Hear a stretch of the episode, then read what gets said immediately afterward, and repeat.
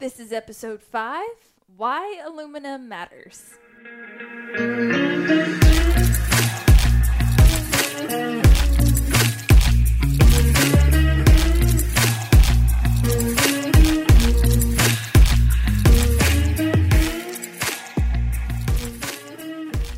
Welcome to Why Blank Matters, where we discuss why small topics have big impacts. I'm your host, Amber Williams. And I'm your host, Kendra Clark. You know, Amber, I think if I could be any superhero, I'd be Aluminum Man. That's a, that's a superhero? Well, my superpower would be foiling crime. So today is the anniversary of Operation Gomorrah, which took place in nineteen forty-three. And this was an operation that the British bombers used to confuse German radars with aluminum foil falling from the sky. And so somehow that was able to detract the German forces from tracking and of, so it was a massive air raid. So on the evening of July twenty-fourth, the British aircraft dropped two thousand three hundred tons of bombs in just a few hours.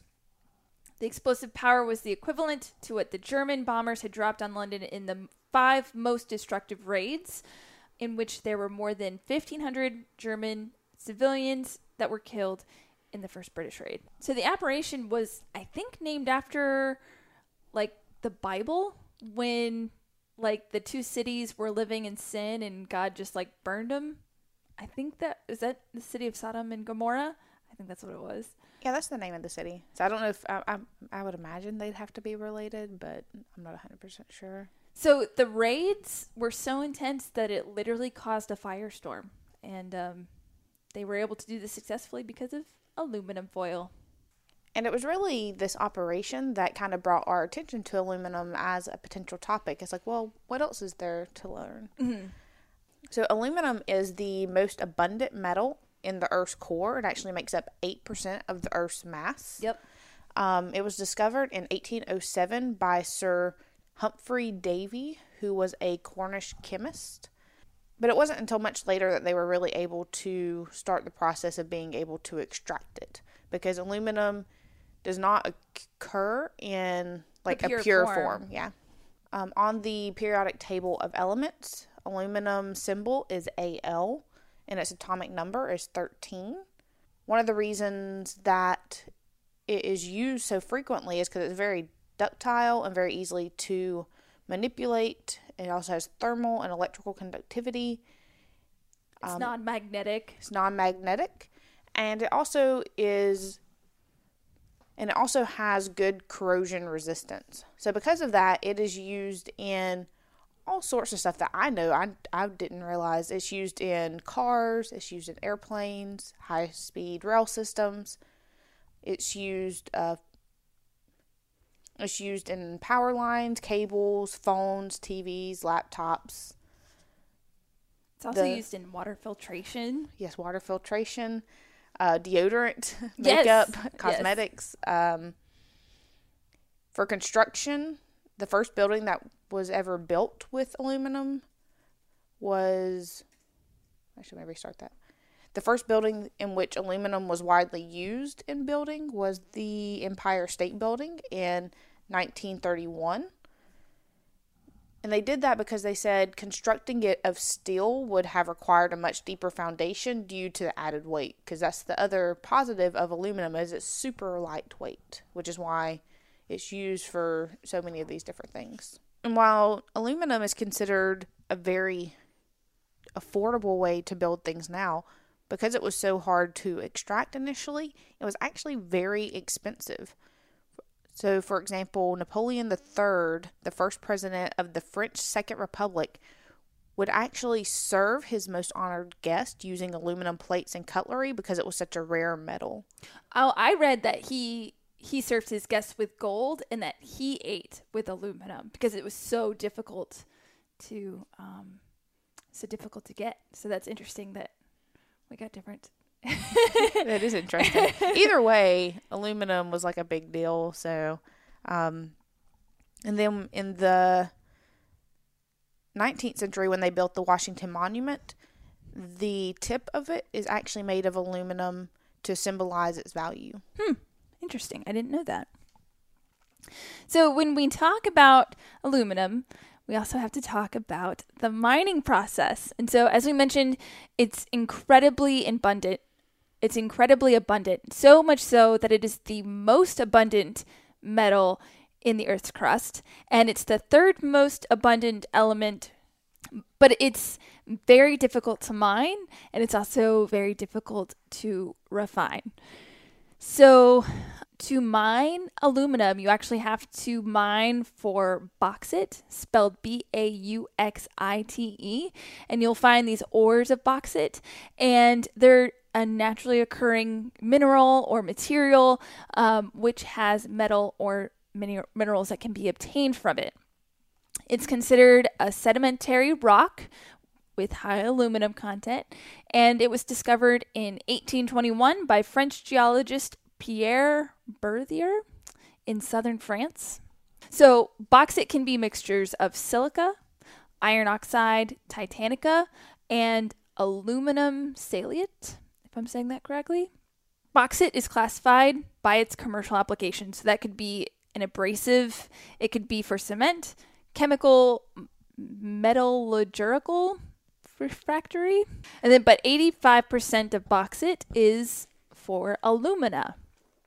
So the bauxite is strip mined, seventy to eighty percent of the bauxite is turned into aluminum by electrolysis. So it's bulldozed, uh, they loosen the soil, and then they loosen this soil with explosives, and then they pick it up and transport it to a processing plant. So it takes a lot of chemicals and a lot of energy to produce aluminum.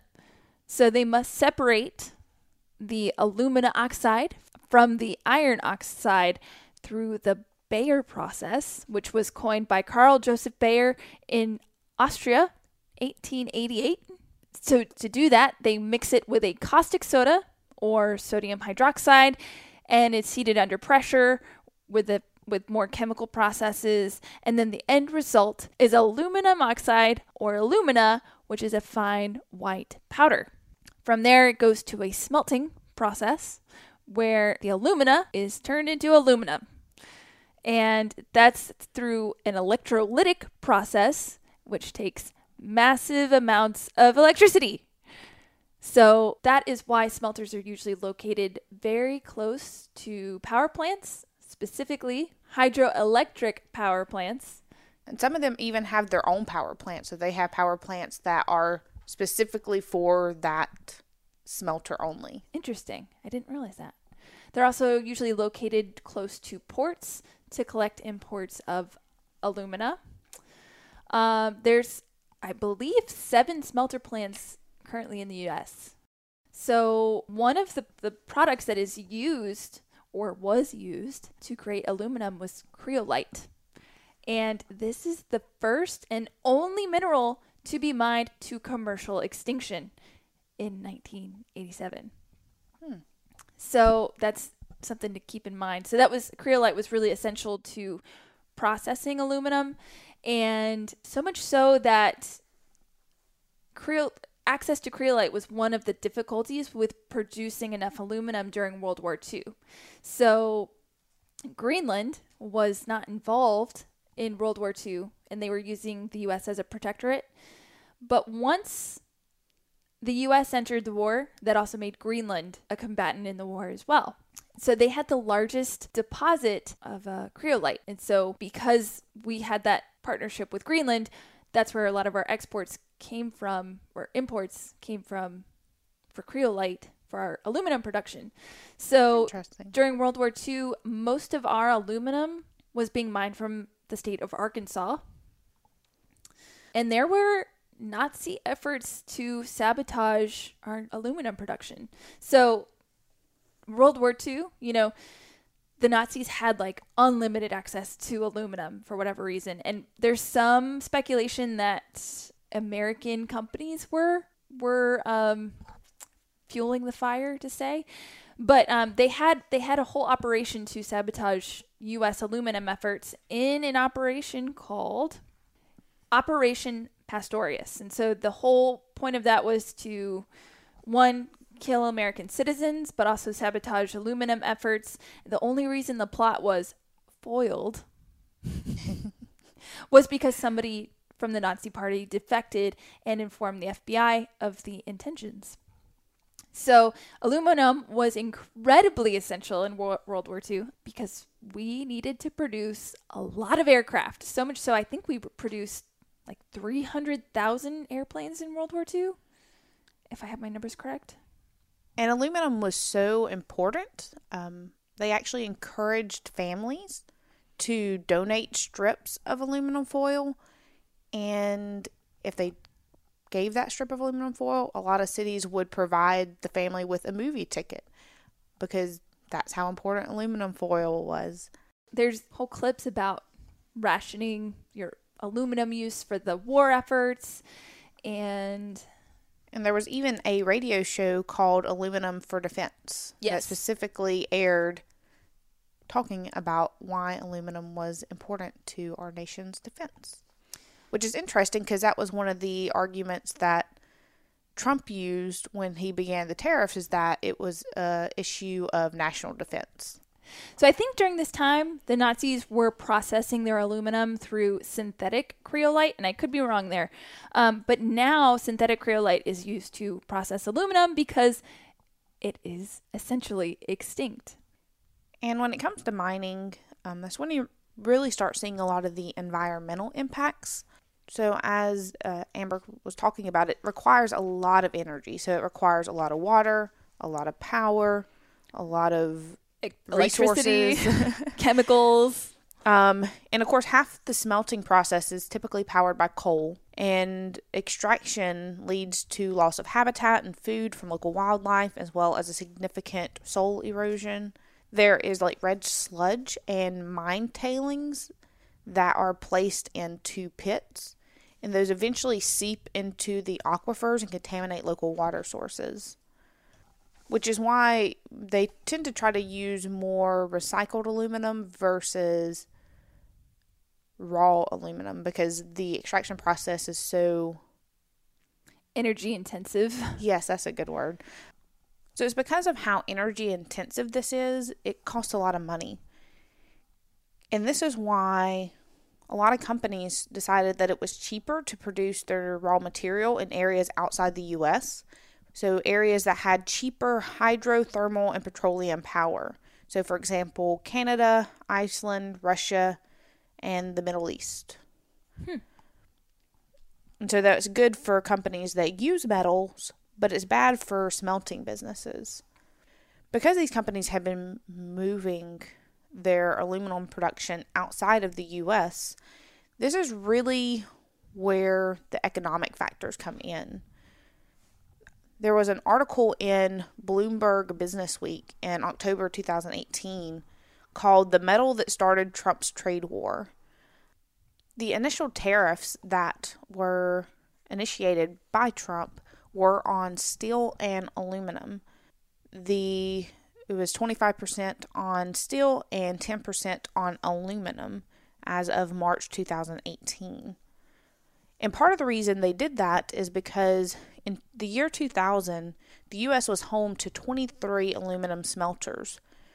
But as of two thousand eighteen, we were down to only six because they had moved all that production outside of the U S. So the goal was to move all that production back to the U S. I mean, that's been his message from the beginning, is returning jobs back here. And honestly, it worked. So since the tariffs have been introduced on aluminum, the Economic Policy Institute released a re- report, and they talked about how U S aluminum production has increased by sixty-seven percent.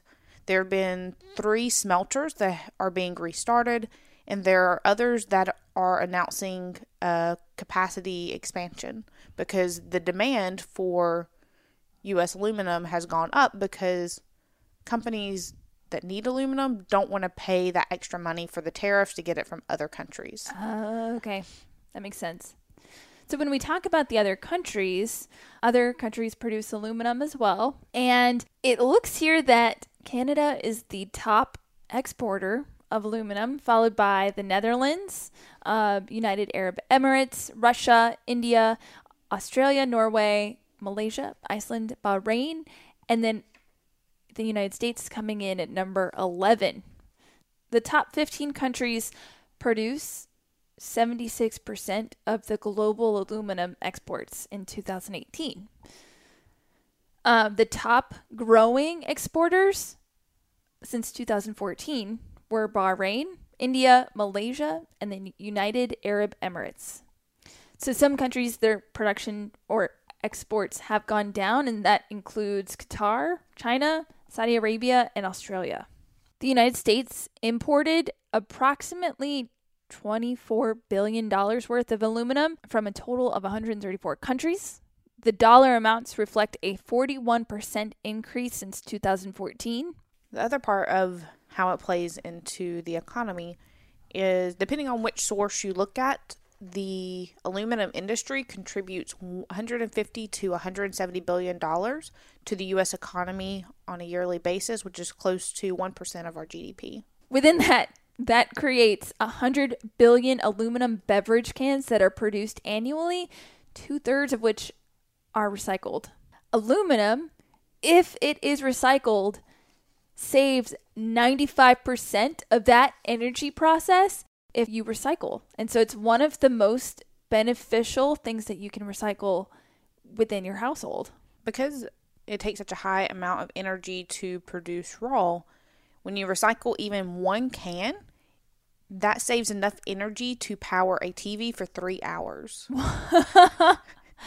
um, and what's great about aluminum and recycling is it is infinitely recyclable. There's no loss of quality when it goes through the recycling process, which is different from other materials such as glass and plastic or paper. So you can just keep using it over and over and over again. The process to take one can, recycle it, and turn it into another can takes about sixty days, which is a pretty quick turnaround. So it's funny that you mentioned that, because I took a print class in college, and one of the things we focused on was how many times cardboard could be recycled. And to be honest, I forget the number, but I just remember thinking, like, how do you keep track of, like, this part of cardboard? Like, how do you keep track of how many times it's recycled to reuse it? Because it has a lifespan. You can only use it like six or seven times. Don't quote me on that because I don't remember. So when it comes to recycling aluminum, the U S and Canada recycle more than five million tons of aluminum every year, and fifty-five percent of aluminum cans make it into the recycling bin. And I think one of the, so one of the most interesting things is, because aluminum is so hard to extract and we continue recycling it, seventy-five percent of all the aluminum that's ever been produced in the U S is still used today. Whoa, whoa. Say that one more time. seventy-five percent of all the aluminum that's ever been produced is still in the U S today. That's great. Yeah. So I mean, that could be better, but that's like, that's really great. Well, I mean, you have to think. We, we smoothed out the extraction process, what, in the eighteen hundreds? Mm-hmm. So we're talking about aluminum that was mined in the eighteen hundreds still potentially being in your Coke can today, or your airplane, or your car, or whatever. Like, we're still using that same aluminum, which is pretty incredible. A lot of focus in today's age has been on plastic, but plastic can only be downcycled when it's being recycled. It can't be completely reworked. Like, a plastic bottle can't become another plastic bottle um, because there is too much degradation of the material. So is that because that would interfere with the integrity of the food or drink?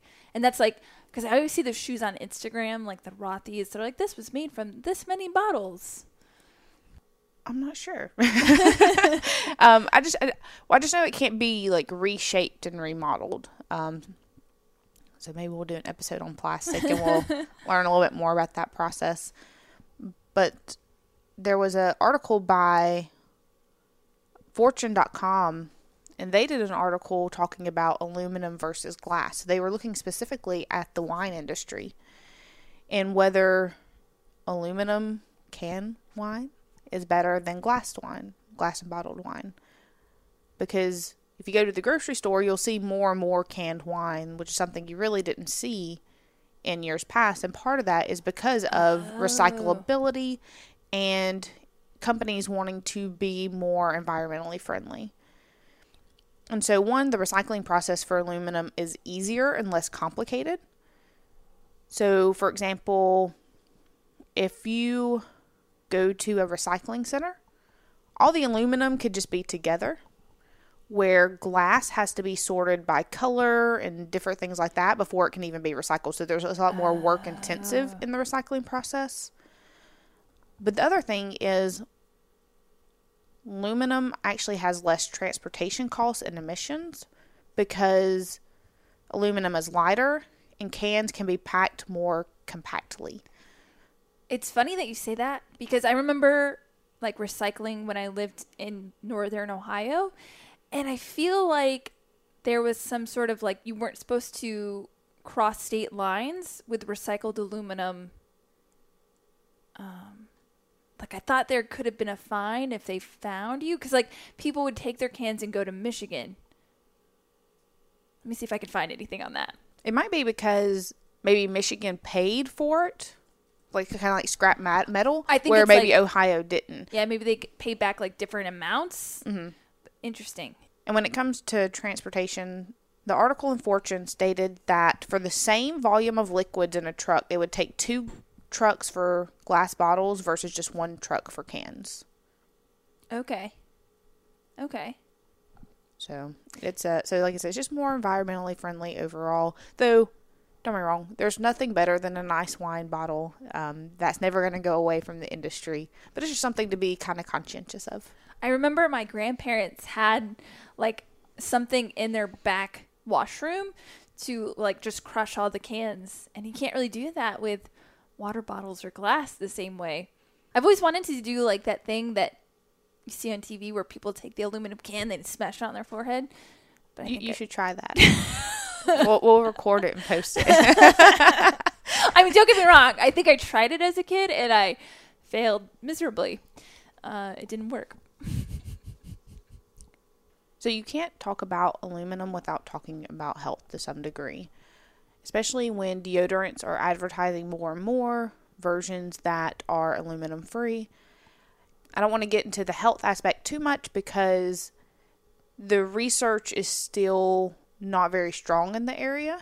And so I don't want to feed into conspiracy theories or like anti-science um, propaganda, I guess is probably the best way to put it.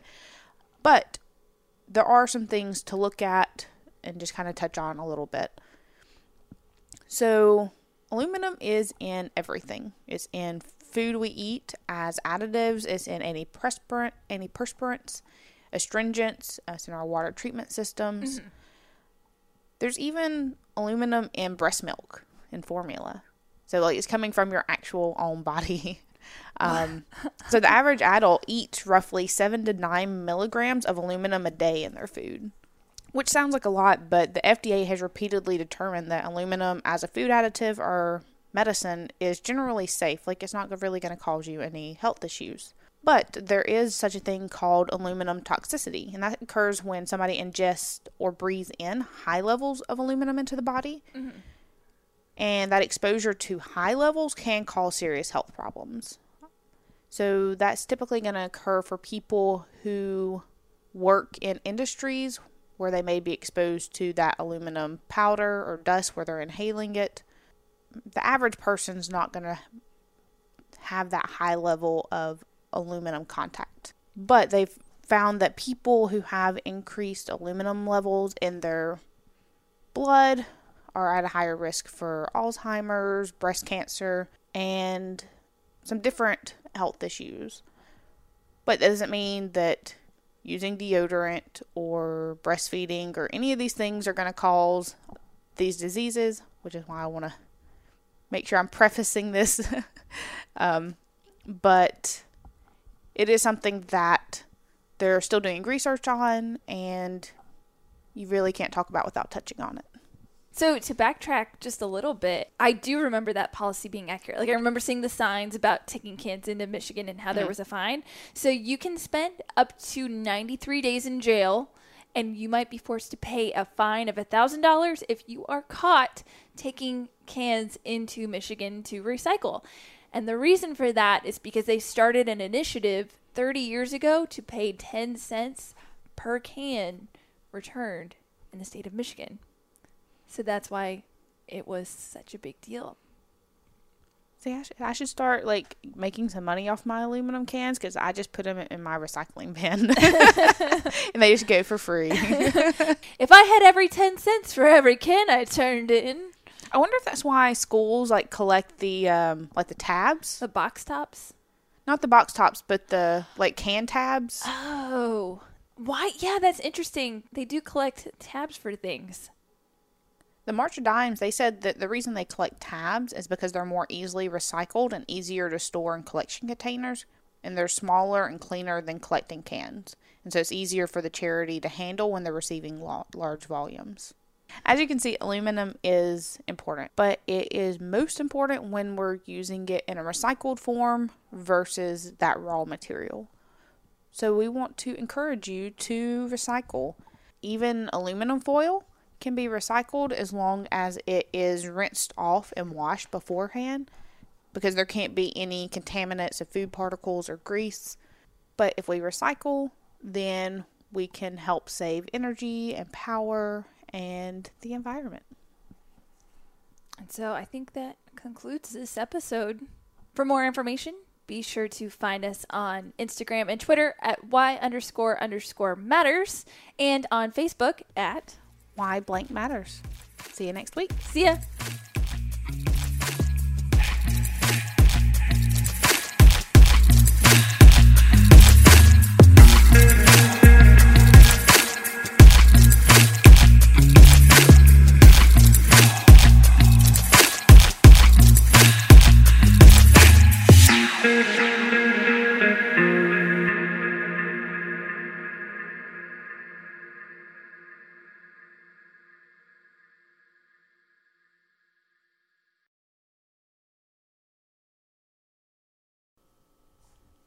Alumina.